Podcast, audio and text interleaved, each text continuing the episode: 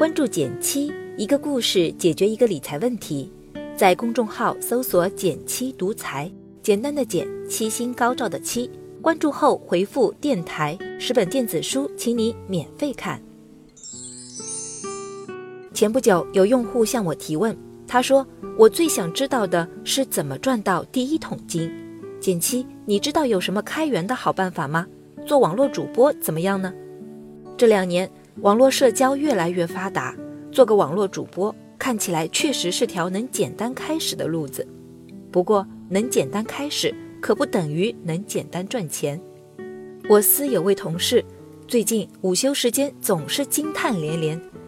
他说，一不小心看了口红一哥李佳琦的小视频，连刷几条后，差点钱包不保。我没忍住好奇心，查了查这个名字。网络上满是他一分钟带货四十万，五分钟卖出一万五千支口红的新闻。据说他现在已经是月入千万级的网红博主了。那么你听说过李佳琦吗？你觉得他成功的秘诀是什么呢？欢迎点赞留言和我交流，我会看哦。虽说成功没法复制，但成功的方法多有共性。我也替大家研究了一下。从口红一哥的例子中找出了四个挺有启发的方法。第一个方法是标签策略。一般来说，认识新朋友或新同事，我们都很难马上记住对方的名字。但如果在介绍时带上一个有特色的标签，事情马上就变得不一样了。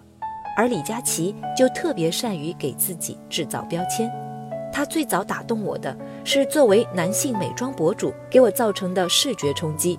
毕竟，看一个大老爷们儿嘴上做口红试色，实在不是常有的体验。就凭他这别具一格的画风，我就记住他了。除此之外，他在直播时不断爆出的洗脑金句，也让他的个人标签更加鲜明。比如他的口头禅是 “Oh my God”，好好看，买它，涂上你就是贵妇。听听这简短有力、带货力满分的句子，难怪在他的粉丝间流传着这么一句话。天不怕地不怕，就怕李佳琦。Oh my God！所以你有没有考虑过自己独特的标签或个人品牌呢？第二个方法是压强定律。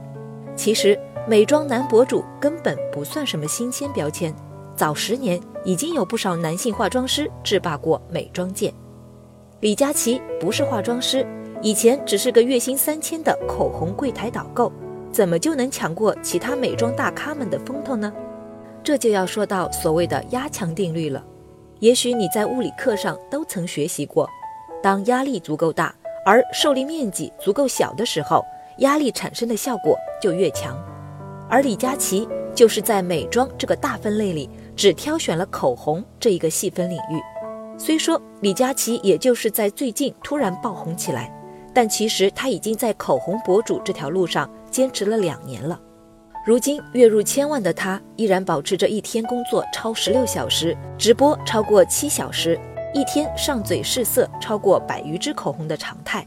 细分领域的选择和足够长时间的内容积累和输出，让李佳琦慢慢在美妆直播界站稳脚跟，也为最终的爆红蓄了力。第三个方法，阈值突破。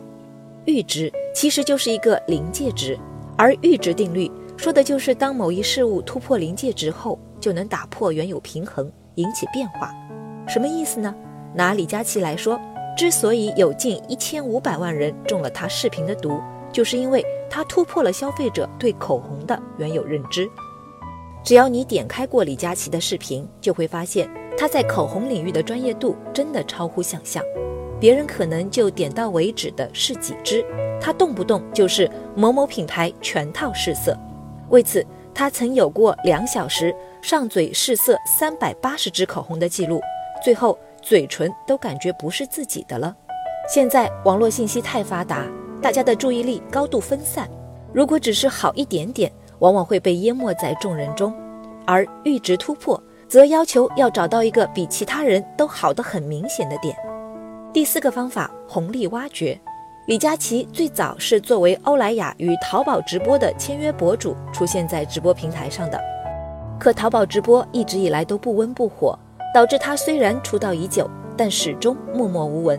直到抖音、快手这一类短视频 APP 的上线，让他看到了新机会，把自己以往的直播内容做重新剪辑，更高频的话题点，更强烈的视觉设计，更夸张的肢体表现。这些特色看似轻而易举，其实都是根据短视频这种新的内容形式做了精心设计的。很多人都知道要顺势而为，但顺势而为并不只是去红利平台就够了的。